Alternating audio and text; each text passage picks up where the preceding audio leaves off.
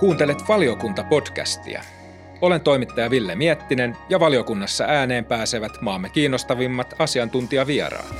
Kyllä tässä epävarmoissa oloissa mennään ja täytyy sanoa, että ei se epävarmuus niin kuin erityisesti talouden suhteen, niin ei se pysähdy siihen vuodenvaihteeseen ja vuoteen 2023, vaan, vaan kyllähän tässä väkisinkin tullaan valtionosuusjärjestelmää uudistamaan ja ja sen vaikutus sitten moniin kuntiin, jotka ei ole niin vahvalla verotulopohjalla, niin tulee olemaan ihan merkittävä. Tervetuloa valiokunnan taajuudelle. Valiokunta-podcast rikastuttaa Kuntalehden teemoja puhumalla ajankohtaisista asioista ja ilmiöistä. Tässä valiokuntapodcastissa puhutaan kuntataloudesta. Millainen oli vuosi kuntataloudessa vuonna 2021? Mitä hyvinvointialueiden perustaminen merkitsee kunnille ja miltä näyttää kuntatalous vuoden 2023 jälkeen, soten suuren siirron jälkeen siis? Vieraina kuntatalon studiossa ovat Vaalan kunnanjohtaja Miira Raiskila ja Porvoon rahoitusjohtaja Henrik Rainio. Tervetuloa Miira ja Henkka. Kiitos. Kiitos. Lähdetään heti tästä vuoden 2021 tuloksen purusta. Tässä on ö, ennakkotiedot vuoden 2021 tilinpäätöksistä juuri tulossa julki, elleivät jo ole. Ja tota, vuosi sitten puhuttiin kuntatalouden luvuista lähes ennen näkemättömin sanan käänteen, kun jos katsotaan ensi vuoteen 2019, se oli ennätyksellisen vaikea kuntataloudelle. Sitten tuli korona ja koronan myötä, koronatukien ansiosta ikään kuin tuli ennätys positiivisia lukuja vuonna 2020. Vuosi sitten Kuntaliiton pääekonomisti Minna Punakallio otsikoi blogikirjoituksensa vuoden 2020 tilinpäätösarviot löivät odotukset. Miltä näyttää vuoden 2021 luvut? Henkka. Joo, tota, ehkä ei odotuksia lyö, lyödy, lyöty, koska kyllä aika hyvin on jo ennakkotiedot tiedossa ja kyllä tässä on kaksi poikkeuksellista vuotta takana. Eli, eli tota, korona sotkee sekä tuloja että menoja menot edelleenkin on kovassa kasvussa, ainakin meillä Porvoossa uskoisin, että kaikkialla Suomessa erityisesti sotemenot, mutta sitten vastaavasti, että kyllähän valtio on myöskin, myöskin vähän eri mekanismeilla tukenut kuntia, mutta edelleenkin vuonna 2021, kuten teki vuonna 2020. Eli, eli tota, pääsääntöisesti varmaan, varmaan tota, hyviä tuloksia tullaan näkemään ja ehkä sitten se katse onkin sitten jo hyvä kääntää eteenpäin, että kun nämä valtion tuet tälle vuodelle tippuu kokonaan pois, niin ikään kuin, että miten tästä eteenpäin selvitään. Entä Miira, miltä Vaalan näkökulmasta näyttää vuosi 2021? No Vaalassakin vuosi 2021 näyttää ihan hyvältä. Me tullaan tekemään noin miljoona euroa ylijäämäinen tulos tällä hetkellä arvioiden. Meillä on kuntayhtymän luvut vielä vähän, vähän, vähän kesken, mutta noin miljoonaa euroa tulee, tulee menemään ja, ja meillä on alijäämäisiä vuosia takana useita ja, ja sillä tavalla ollaan nyt päästy terveelle puolelle, osin toki koronatukien tukien ansiosta, mutta, mutta me ollaan sitten kyllä tervehdytetty taloutta myös aika voimakkaasti, että alkaa nyt näkyä nämä säästötoimenpiteet ja ennaltaehkäisevä hyvinvointityö, mikä näkyy erityisesti meillä sitten sote-kulujen laskuna. Toki tässä on niin kuin hirveän vaikea arvioida, että mikä on koronan vaikutus, hoitojonojen vaikutus, onko, onko niin sanotusti hoitovelkaa siinä, että kustannukset ei ole toteutuneet, mutta taloudellisesti hyvä vuosi, mutta täytyy sanoa, että kyllä semmoisessa epävarmoissa ajoissa tässä edelleen mennään. Heikka. Joo, ja, ja tota, kyllähän toi, toi tota, talouden suhdanne sitten kuitenkin on ollut varsin hyvä, eli siis verotuloja on tullut sisään, yhteisöveroja varsinkin, myöskin kunnallisverotuotot ollut hyvät. Mä tuossa vähän, vähän kattelin suurimpien kaupunkien yhteisöveron kasvuprosentteja, niin monessa ne on luokkaa 40-50 prosenttia, eli varsin, varsin hyvin taloudessakin on mennyt ja se myöskin näkyy siellä, siellä kunnan taloudessa. Ja, ja toki ehkä taustalla se, että se vuonna 19, niin kyllä silloin kunnat ehkä päästettiin vähän, vähän liian heikkoon happeeseen, liian heikkoon asemaan, ja jos tätä nyt peilaa, että meillä on ollut tämmöinen iso pandemiakriisi tässä, niin ilman, ilman että valtio olisi, olisi ikään kuin tullut kuntia tuke, tukemaan nämä kaksi vuotta, niin olisi ollut ihan erilaista tämä, tämä hoito. Että nyt kunnat on voinut sillä tavalla keskittyä siihen akuttiin tilanteeseen, eikä nyt ole tarvinnut ihan niin aktiivisesti miettiä sitä viimeistä pennosta, kuten, kuten toisessa tilanteessa, jossa olisi ollut säästöohjelmat päällä ja tehty tiukkaa, tiukkaa karsintaa. Eli ehkä niin kuin siinä mielessä kokonaisuutena tavallaan, miten valtiokuntasuhde ja julkinen rahoitus tässä pandemian aikana, niin kyllähän tämä niin kuin jälkeenpäin tuntuu, että on aika hyvin toiminut. Vähän ehkä alkuvaiheessa valtio viivytteli turhaan, vähän ehkä niin kuin vuosi kerrallaan katsonut vähän lyhytaikaisesti tätä, mutta isossa kuvassa niin varsin hyvin on kyllä, kyllä hoidettu asiat. Joo, kyllä tämä koronakompensaatiot on olleet hyvin perusteltuja, että 18-19 vuosina ihan siis ennätysmäärä negatiivisen vuosikatteen kuntia oli ja, ja voisi niin kuin sanoa, että puhuttiin kuntatalouden kriisistä ja nämä mm. valtionosuusleikkaukset, mitä siinä, siinä oli pohjalla, niin, niin kuntataloudessa oli kyllä niin kuin hyvin synkkää ennen koronaa ja sitten jos näitä kompensaatioita koronajohdosta ei olisi tullut, niin, niin tota, en tiedä miten se kriisi olisi sitten talouden osalta eskaloitunut. Että, että kyllä mä pidän perusteltuna sitä toki tästä tukien kohdentamisesta on käyty aivan aiheellisesti keskustelua ja, ja annettu kritiikkiäkin ja, ja onneksi sitä nyt on vähän korjattu sitä mekanismia siitä al, alkuvaiheesta. Joo, ja ehkä, ehkä sitä viime vuotta, jos peilaa vuotta 2021, niin meillä esimerkiksi sote-menot, kyllä ne kasvoi jonkun 7,1 prosenttia, taitaa olla tämän hetkinen luku, vähän se vielä, vielä täsmentyy, mutta eli siis varsin paljon menot kasvoivat, eli ilman, ilman mitään tukea, niin kyllä se olisi silloin, ei, ei meillä olisi ollut varaa tällaisiin menokasvuihin silloin. Mm. Ja Miira nosti esiin, että kunnat ovat myös omilla toimillaan vaikuttaneet tähän tulokseen, eli pelkästään sen valtion koronatuen varassa ei ole lepäilty. Ei, että kyllä kuntataloudessa täytyy kukkaron nyörit olla aina tiukalla mm. ja, ja tarkkailla, tarkkailla sitä tota, kulurakennetta ja, ja niin me on Vaalassakin tehty ja panostettu sekä, sekä niin kuin uusien tulojen saamiseen että, että säästö, säästötoimenpiteisiin ja, ja niillä on ilman muuta vaikutusta siitä, että vuosi 2021 näyttää hyvältä ja myös sitten tulevat ennustevuodet meillä Vaalassa ainakin näyttää, näyttää kohtuullisen hyviltä.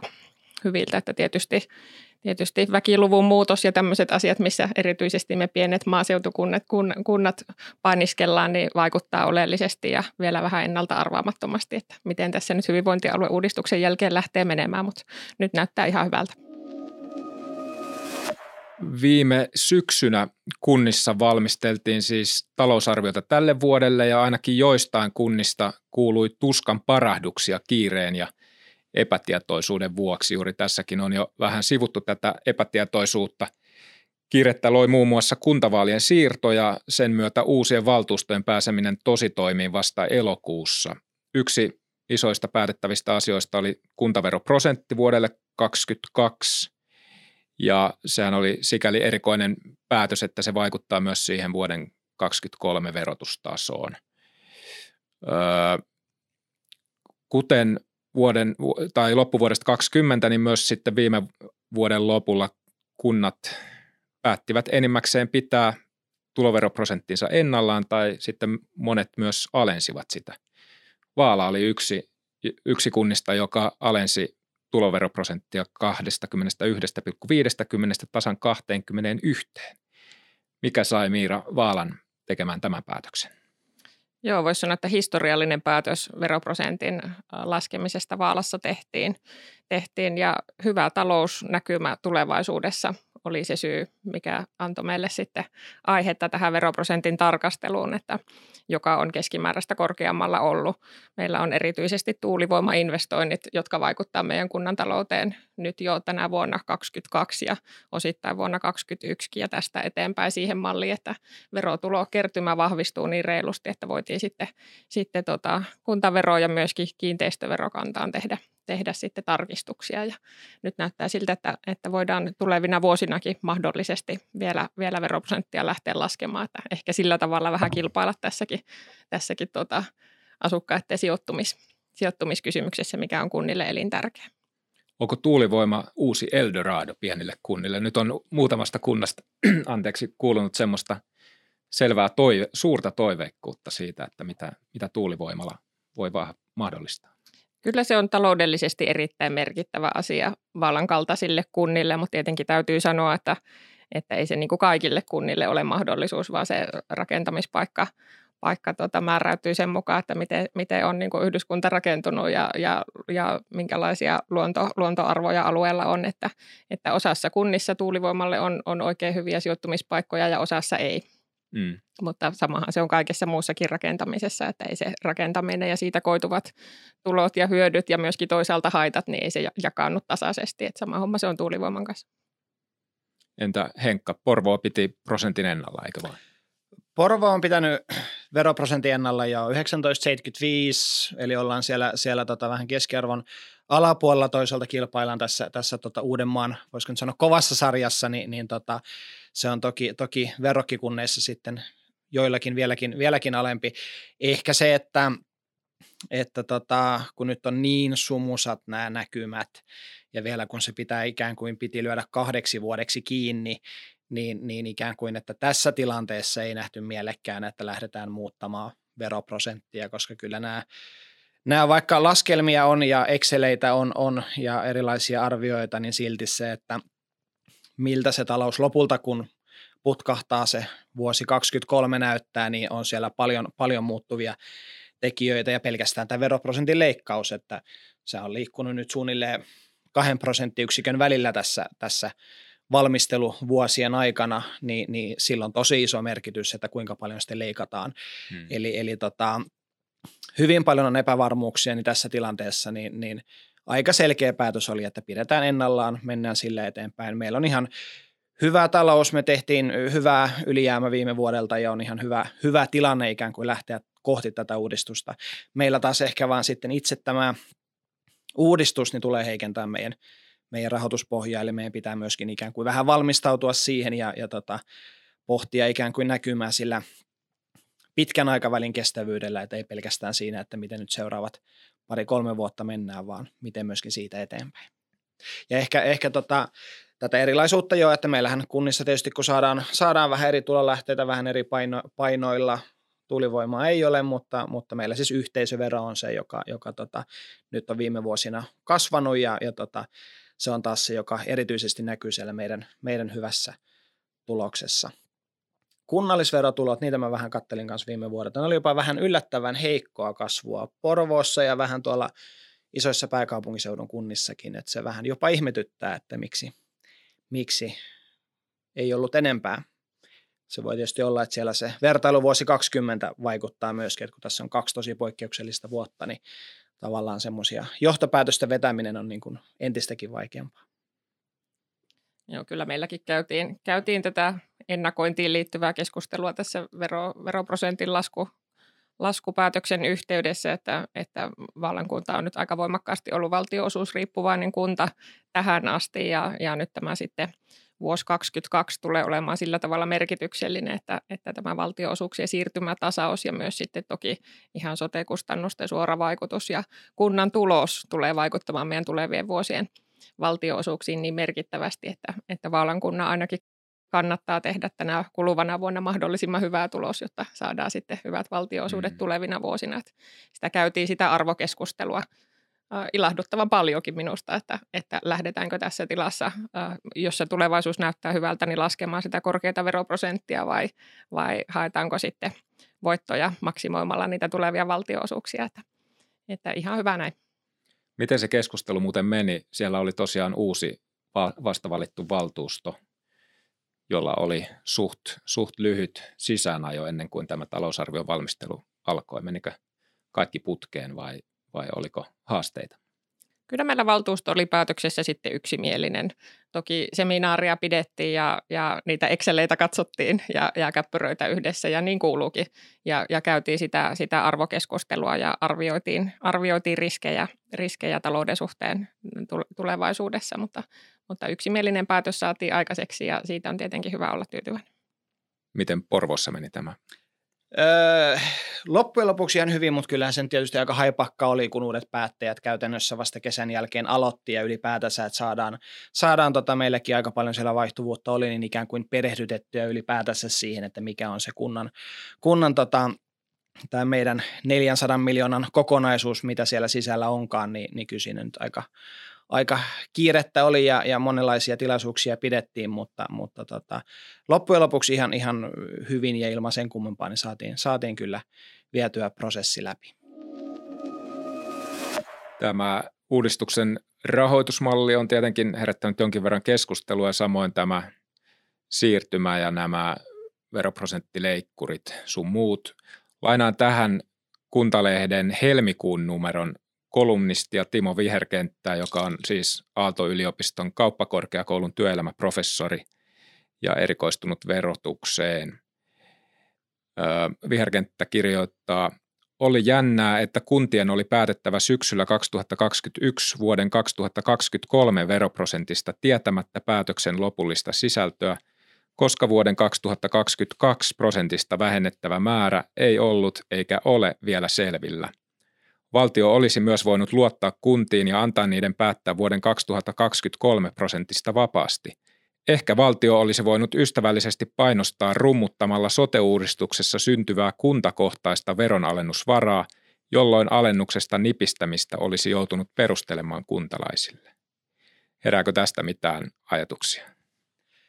No harvinaisen oikeassa viher, viherkenttä-analyysissään on, eli, eli siis se, että eihän siihen ole mitään pakottavaa syytä, miksi sen on ollut pakko päättää kahdeksi vuodeksi tämä, tämä veroprosenttileikkaus kerralla, ja kun kuitenkin keskimäärin kunnallisvero on puolet sieltä tulopohjasta, niin siinähän lyödään todella iso palikka jo kiinni todella sumuisissa olosuhteissa, että kyllä tämä olisi voinut paremminkin hoitaa. Olen ihan täsmälleen samaa mieltä, että, että kyllä tota kunnissa tuskasteltiin ja, ja aivan aiheesta, että tulee mieleen nuorena opiskelijana yliopistolla, kun opetettiin erilaisia tutkimusmetodeja ja sitten oli tämä Stetson Harrison eli hatusta vetäminen, niin kyllä meillä oli se menetelmä käytössä varmaan kuntakentällä aika laajasti, kun talousarvioita tehtiin. Joo, ja, ja siis sillä tavalla, että jos, jos vielä sitä kunnallisveroprosenttia kuvastaa, että kun se leikattava määrä on vaihdellut siellä 11, jostakin sinne 13, johonkin, eli 2 mm. prosenttiyksikköä, niin se on tosi iso mm. määrä. Siis Porvolle yksi veroprosentti on tuommoinen noin 11 miljoonaa tuottaa, eli se vaihteluväli puhutaan niin kuin 20 miljoonan heitosta riippuen, mikä sieltä lopulta leikataan, niin sillä on tosi, tosi iso vaikutus.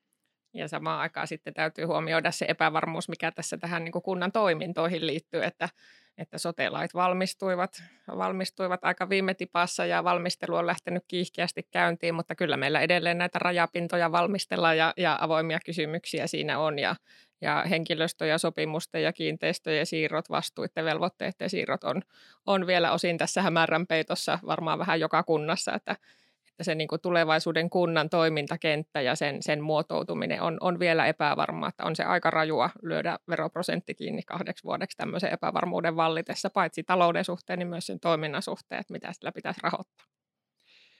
Kyllä, ja nämähän on vähän, vähän tehty niin kuin, voisiko nyt sanoa vähän niin kuin Excel-nikkareiden toimesta nämä, nämä tota, siirtolaskennan periaatteet, että maailma ei ole kuitenkaan ihan niin yksinkertainen, että siellähän esimerkiksi ei oleteta, että kunnille syntyy mitään muutoskustannuksia tai ylimääräisiä kustannuksia, vaan ikään kuin oletetaan, että kaikki voidaan jakaa ikään kuin Excelissä yksikköön, ja näinhän se ei suinkaan ole, että kyllä meilläkin, meilläkin tota, sen lisäksi, että vaan tämä veroprosenttileikkaus on esimerkiksi yksi epävarmuus, niin sitten se, että mitä kaikkia meille sitten jää ikään kuin uusina kustannuksina tai tämmöisinä muutoskustannuksina, koska kaikki ei voida sopeuttaa ja sitten siellä tulee myöskin uudenlaisia tehtäviä, vaikkapa nyt kotouttamiseen liittyen, mitä ei oikein missään ole vielä, vielä tuotu esille.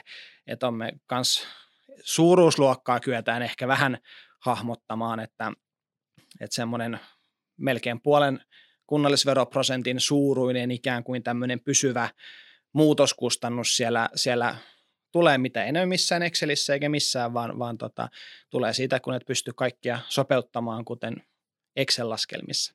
Ja, ja tämä niinku tulee sitten syömään sitä, sitä tulevaa, tulevaa pohjaa ja heikentämään ikään kuin entisestään vielä sitä tulevaa näkymää.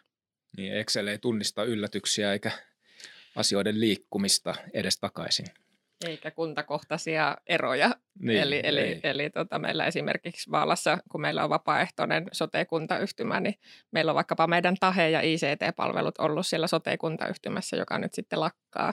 Eli meillä on niin kuin samanaikaisesti näidenkin palveluiden uudelleenjärjestämiskysymys, mihin niin kuin normaalioloissa ilman tämmöisiä hyvinvointialueuudistuksia pystyttäisiin panostamaan huomattavasti enemmän aikaa ja valmistelutyötä. Et meillä on niin kuin supernopeassa ajassa tehtävä aivan hirvittävä määrä uudistuksia samaan aikaan. Joo, sama juttu Porvoossa, siis tota näitä erilaisia tuottamistapoja, yhtiöittämiskuvioita nyt pohditaan siellä, siellä tota erikseen toisaalta niin kuin hallinnon tukipalveluissa ja erikseen sitten ruokahuollossa ja työterveydessä ja tosiaan tosi nopeasti pitää tehdä ratkaisuja, miten mennään eteenpäin. Ja oma haaste tietysti vielä siinä, että eihän siellä hyvinvointialueella nyt vasta alkaa olla ehkä sitä niin kuin vastinparia, joka pystyy keskustelemaan ja muodostamaan jotain, jotain mielipidettä. Eli tosi kiire tulee myöskin loppuvuodesta olemaan, kun nämä, nämä valmistellaan tässä kaiken muun keskellä. Niin, tosiaan vasta valitut valtuustot pääsevät kohta tosi toimiin ja viemään sitä valmistelua eteenpäin, jota on tietysti jo jonkun verran tehty siellä väliaikaisissa toimielimissä. Kuntalehden haastattelussa Pirkanmaan sotemuutosjohtaja Jaakko Herralla vastikään ilmaisi vahvan pelkonsa siitä, että tämä ikään kuin tänäkin vuonna tapahtuva hyvinvointialueiden perustamisen valmistelu, siitä voi kustannuksia kaatua kuntien niskaan. Onko tämmöinen riski olemassa tai onko se jo todellinen?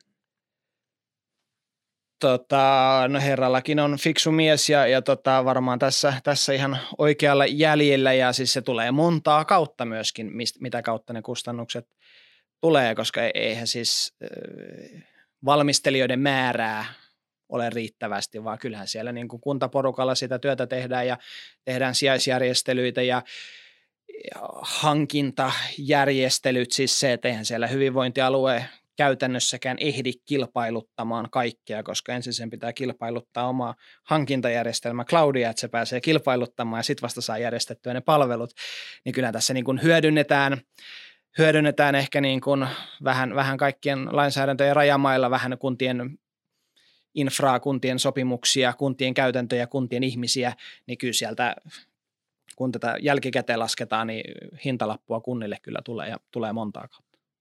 Näin se varmasti on, että, että tota, ei voi muuta kuin ihmetellä tätä kiirettä, mutta, mutta tota, näillä mennään ja pyritään tekemään niin hyvä, hyvä kuin tästä saatavissa tietysti on. Ja, ja totta kai eri julkisen sektorin osapuolet sitten osallistuu niin paljon kuin pystyy osallistumaan ja antaa sitä osaamistaan ja, ja tota, kieltämättä tässä, tässä tota, väliaikaisen valmistelun aikana jo hyvin erinäköisissä työryhmissä on, on kunnista ollut nimettynä porukkaa, että tämmöisessä pienessä kunnassakin, missä meillä ei niitä käsipareja ole, että sama ihminen kun heitetään vaikka viiteen kuuteen eri valmistelutyöryhmään, niin siitä voi sitten kysyä, että millä ajalla hän tekee sitten niitä muita norm- normaaleja omia töitä siellä kunnassa. Mutta.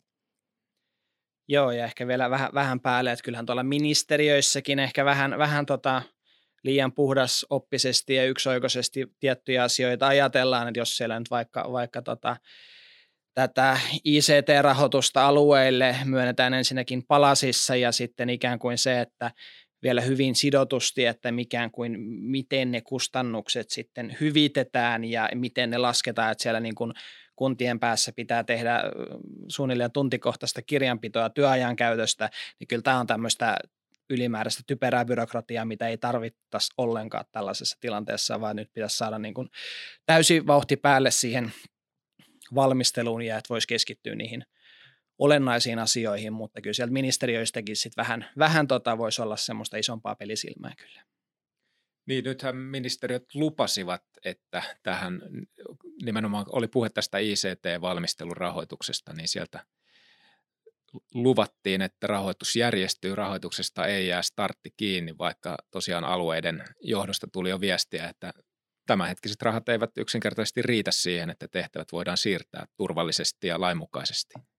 Joo, starttihan meni jo, että ei, ei, ei se järjestelmien kilpailutushankinta organisointi pitää aloittaa paljon aikaisemmin, mm. että ei, ei se se, se tota, oikeastaan meni jo, mutta, mutta tota, että siinä on tämä kysymys, että saadaanko riittävää rahoitusta, mutta sitten myöskin ihan siis se tekniikka, että miten paljon byrokratiaa luot sen raportointiin sen mm. ympärille, että onko siinä mitään järkeä, että sitten taannehtivasti äärimmäisen kiireiset ihmiset mm. alkaa kalenterista täyttelemään jotain tuntikohtaisia työaikakirjanpitoja, että saa sen raportoinnin tuonne ministeriöille oikein, niin, niin tota, että siihen luodaan kyllä vähän tämmöistä turhaakin turhaakin byrokratiaa päälle, mikä, mikä tota, ihan hyvin voitaisiin välttää.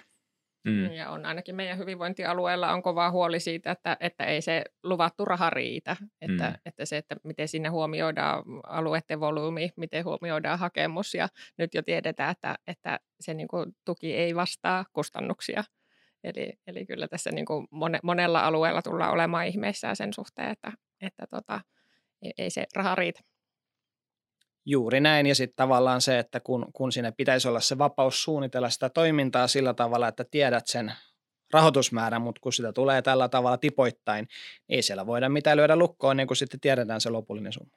Tiettyjä osakokonaisuuksia mm. ei varmastikaan saada valmiiksi, että sehän on vähän tuommoinen niin Frankensteinin hirviö, että saada edes jotenkin se toimimaan ja liikkumaan ja sitten päästään vasta sitä, sitä kehittämään ja varmaan siellä niin kuin yksittäistä joustoa kylläkin moninkin kohtiin tullaan keskustelemaan, että tarvitaan ja varmaan johonkin kohtaa tarvitaan, mutta kun tämä on kerta päätetty, niin varmaan sitten jossain kohtaa se ikään kuin se järjestämisvastuun siirto sitten kannattaa olla ja kyllähän tuohon nyt on paljon, paljon työtä tehty tuohon vuodenvaihteeseen 2023 toisaalta sitten niin kuin sanoit, että tätä joustoa joihinkin osakokonaisuuksiin tarvitaan, niin esimerkiksi tukipalvelut, ateria ja siivous, siivouspalvelut on sellainen kysymys, että, että kunnissa kun nyt valmistellaan sitä luovutusta, niin meillä ei vieläkään ole tietoa siitä, että onko siihen mahdollisesti tulossa nyt vuoden siirtymäaika tähän systeemiin vai ei, että jos se tieto tulee vasta syksyllä, niin emme silloin sillä, silloin sillä tiedolla enää mitään tehdä, että se pitäisi nyt olla se tieto, että me tiedetään, että miten me valmistellaan ja järjestetään sitten meidän omat tukipalvelut jatkossa, kun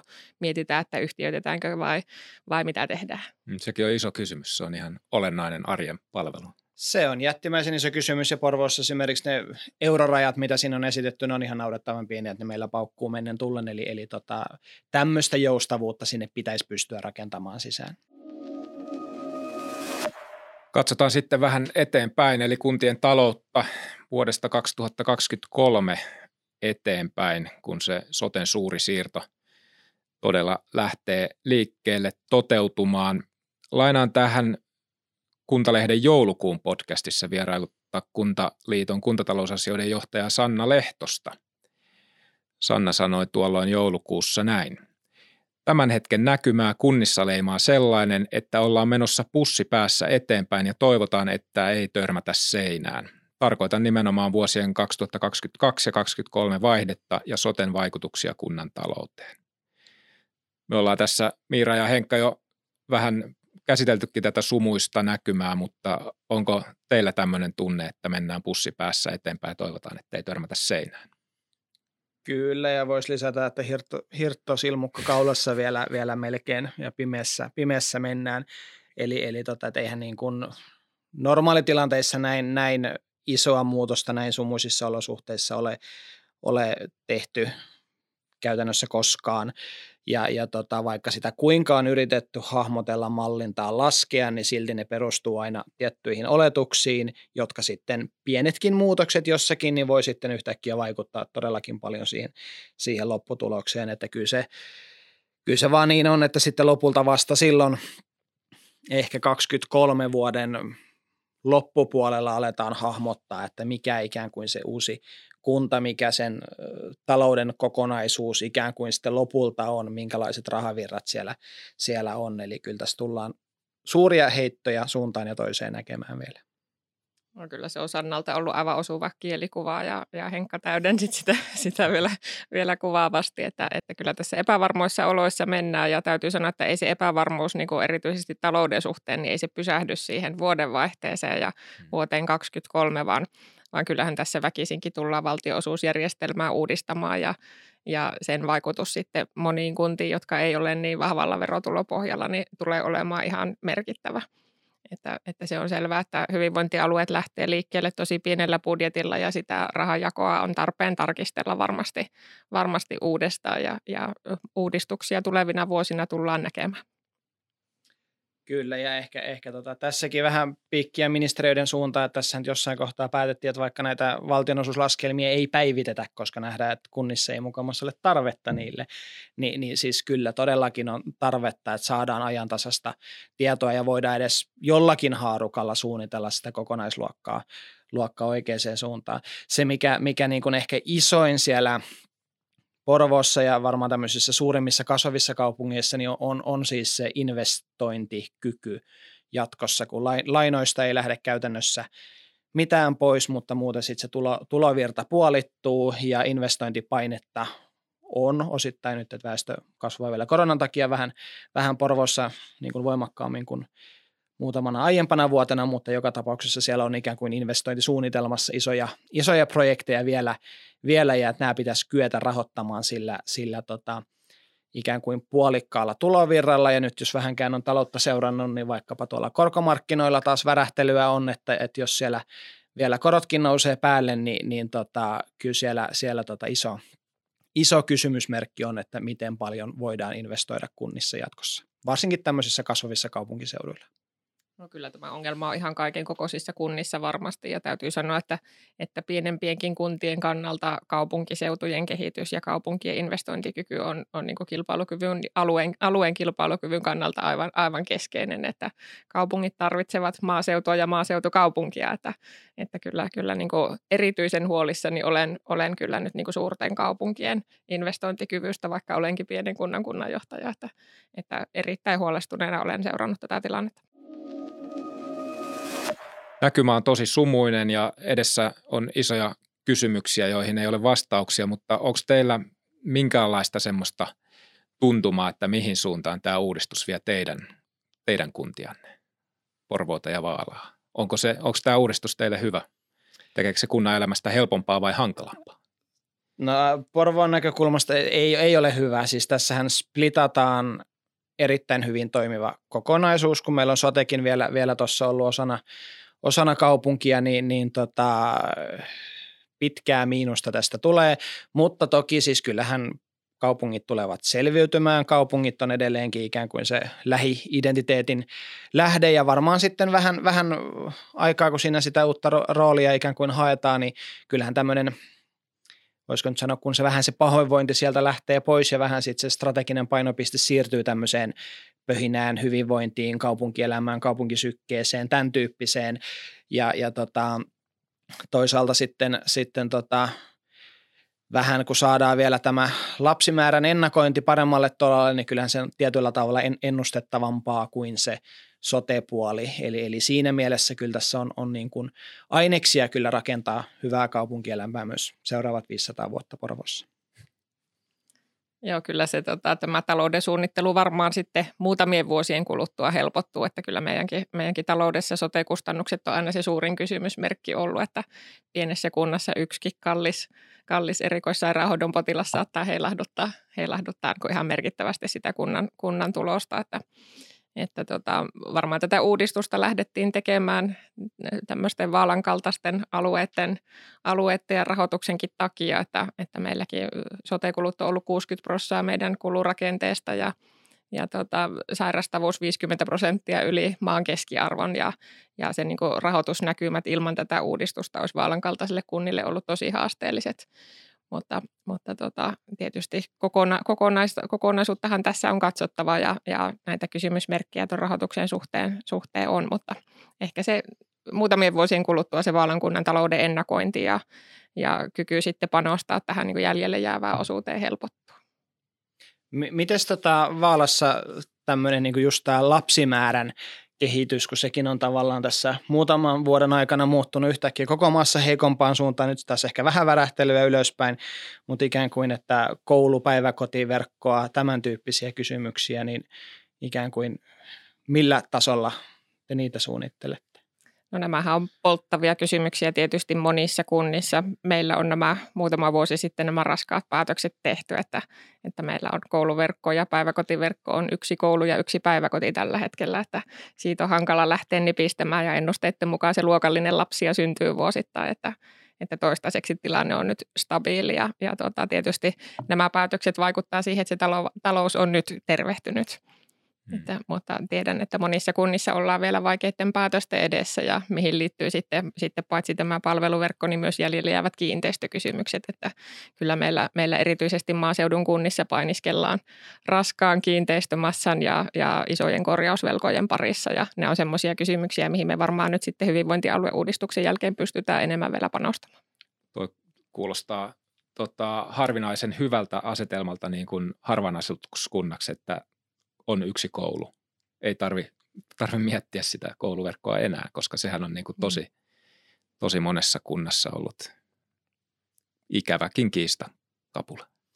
Joo, ja vaikka niin tämmöisen Porvon kaltaisen kaupungin, että vaikka kaupunki kokonaisuutena kasvaa, niin silti on alueita kaupungin sisällä, jotka kasvaa nopeammin alueita, missä väki vähän vähenee, niin myöskin se, se että se ei kaupungin sisällä ikään kuin ole vain yksi näkymä, vaan siellä on monenlaista mm. kehitystä ja ikään kuin, että miten tämä verkko saadaan siihen sopivaan toisaalta tänä päivänä ja sitten toisaalta katsottua eteenpäin sinne vähintään 20 vuotta, mitkä rakennukset pitäisi olla pystyssä, niin miltä se sitten näyttää. Mutta siihenhän tämä painopiste sitten vielä, vielä enemmän siirtyy, siirtyy tämän niin kuin tämmöisen kaupunkipöhinän ja, ja tämän tyyppisen lisäksi sitten jatkossa. Miten te pystytte ennakoimaan tätä muutosta ja sitä sumuisen näkymän taakse takana odottavaa maailmaa? Siis kyllä siinä erilaisia mallinnuksia tehdään erilaisilta, tehdään toisaalta itse ja myöskin erilaisilta konsulttipuolilta ostetaan parhaita ajatuksia ja kyllä sieltä nyt semmoista tiettyä, siis vaikka tähän, tähän tota asukasluvun kehitykseenkin semmoista omaa, omaa ennakointimalli meillä on, on jo, jo tota, kehitteillä ja osittain käytössäkin, että saa, saa jonkun verran semmoista parasta näkymää, mutta sitten kyllä nämä nyt niin kun tulee nämä tämmöiset tietynlaiset trendimuutokset, niin sitten kuitenkin aina yllättäen, että ei, ei niihin vaan sitten tiettyä pistettä pidemmälle, niin ei ole mahdollista sitten suunnitella. Mutta saa edes semmoisen parhaan mahdollisen ikään kuin scopein sieltä hahmotettu. Hmm. No kyllä se on sitä jatkuvaa ennakointia ja tiedolla johtamiseen panostamista. Meillä Vaalassa lähtee nyt itse asiassa tässä helmikuussa strategian päivittäminen käyntiin ja se on tietysti nyt semmoinen, semmoinen käännekohta, kun mietitään, että miten tässä siihen tulevaisuuteen ase, ase, asemoidutaan. Ja ja toki niin kuin tuossa Henkka sanoi näistä trendeistä, niin Vaalan kaltaisten kuntien kannalta tämä korona on myös tuonut tämän monipaikkaisen työn ihan uudella tavalla läsnä siihen meidän arkeen, että tämmöisenä vahvana mökki, mökkipitäjänä meillä on kyllä ollut, voisi sanoa, että kaksiin kolminkertaistunutkin meidän alueella olevien ihmisten määrä kun, kun niitä mökkiläisiä ja etätyöntekijöitä on niin runsaasti, että väkisinkin tämäkin vaikuttaa sitten aluetalouteen kuluttamisen muodossa ja, ja myöskin uusien asukkaiden tulon muodossa. Toivottako, että se jää pysyväksi ilmiöksi? Totta kai. Mutta jotta se sumu ei hälvenisi tästä liian nopeasti, niin vuonna 2024 saattaa olla taas uusi suuri uudistus edessä, jos TE-palveluiden siirto kunnille toteutuu, kuten nyt tullaan esittämään. Eli käytännössä TE-palvelujen järjestämisvastuu olisi kunnalla tai useiden kuntien muodostamalla yhteistoiminta-alueella, ja edellytyksenä tälle järjestäjälle vastuulle on siis, että pitää olla 20 000 henkilöä siinä työvoimapohjaa. Tavoitteena on työllisyyden vahvistaminen yhä paremmin kohdennetuilla ja paikallisten työmarkkinoiden tarpeisiin sopivilla palveluilla. TE-palvelujen siirto kunnille tuo palvelut lähemmäksi asiakkaita, näin totesi työministeri Tuula Haatainen viime syksynä. Tähänkin liittyy paljon epävarmuutta. Se hallituksen esitys on tulossa tässä ilmeisesti kevään aikana, mutta siinäkin ilmeisesti rahoituslaskelmat ovat auki.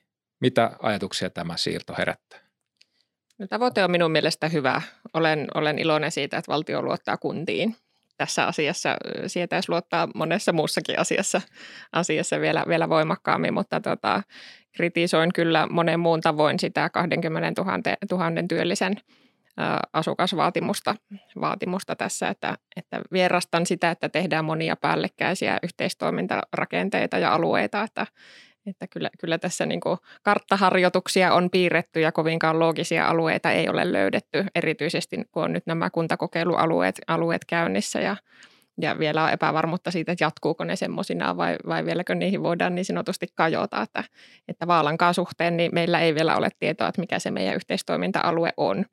Ja, ja en tiedä, pitääkö lähteä sitten maakuntarajojen yli tarkastelemaan tilannetta vai, vai, vai miten se selkiytyisi, mutta meidän maakunnassa ei ole löydetty logista 20 000 asukkaan tai työllisen yhteistoiminta-aluetta. Ja tietysti se palveluiden sijoittuminenkin siinä alueella sitten, sitten erityisesti meidän niin pitkien etäisyyksien alueella, alueella on keskeinen kysymys, että, että jos on satojen kilometrien välimatkat kuntien, kuntien kesken saman maakunnan sisälläkin, niin väkisinkin siinä sitten mietityttää, että missä se palvelu sitten jatkossa on ja täyttyykö se tavoite, minkä hmm. ministerikin oli tuossa hyvin auki puhunut.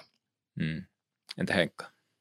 Joo, ehkä, ehkä nyt se iso kuva, että jos, jos hyvin toimiva sote viedään pois ja sitten tuodaan, tuodaan uusi, ei nyt niin iso, iso asia, mutta strategisesti ja, ja toiminnaltaan iso asia tilalle, niin, niin tota, en tiedä, onko tässä kokonaisuudessaan järkeä, mutta, mutta tota, kyllähän se, että kun se kuntien tehtäväksi tulee, niin kyllä kunnat se varmaan vähintään yhtä hyvin kuin valtio, niin pystyy, pystyy hoitamaan, mutta ehkä siinäkin siis tämä aikataulu on tosi kiireellinen. Ja sitten se, että kyllä se on aika vielä epämääräistä, että mitä sieltä oikeasti tulee. Siis, siis tämä nyt on yksi, yksi ehkä jokseenkin vielä selkeä keskustelu, tämä tämä tota, minkä kokoinen ikään kuin se järjestämisvastuu on siellä, mutta sitten vaikka, että miten se rahoitus siellä, siellä sit sisällä liikkuu ja ylipäätänsä, että minkä koko luokan asiasta on kysymys. Että jos Porvon osalta nyt on mallinnettu, että jos Porvo sen itse, itse vaan ikään kuin järjestää, niin ehkä tuommoinen kuuden miljoonan kokonaisuus, josta ehkä noin 50 työntekijää ja sitten maksatukseen menee, menee iso osa budjetista ja että saa niin kuin edes vähän semmoista hahmotelmaa, miltä se näyttäytyy, mikä se koko luokka on, mitä siinä, siinä pitää tehdä, mutta se, että tosiaan kun ei ole hallituksen esitystäkään vielä ja 24 alussa tämä pitäisi olla jo ikään kuin toimiva konsepti ja kun kyse on äärimmäisen tärkeästä asiasta, niin pitää ensimmäisenä päivänä 24 lähtien toimia, niin, niin tota, kyllä tässäkin valmistelu on, on tosi kiirettä tulee ja, ja ikään kuin tosi nopeasti pitää rakentaa tämä uusi, uusi apparaatti pystyyn. Eli kiire ja työn määrä voi olla pysyvä olotila joksikin vuosiksi eteenpäin. Kyllä se näin jo, että nyt voi lopettaa vitsailun tehottomasta tai hitaasta julkisesta sektorista tämän jälkeen, jos saadaan homma onnistuneesti maalle. Kiitos keskustelusta kuntatalouden tiimoilta Miira ja Henkka. Ja keskustelu varmasti jatkuu. Kiitos.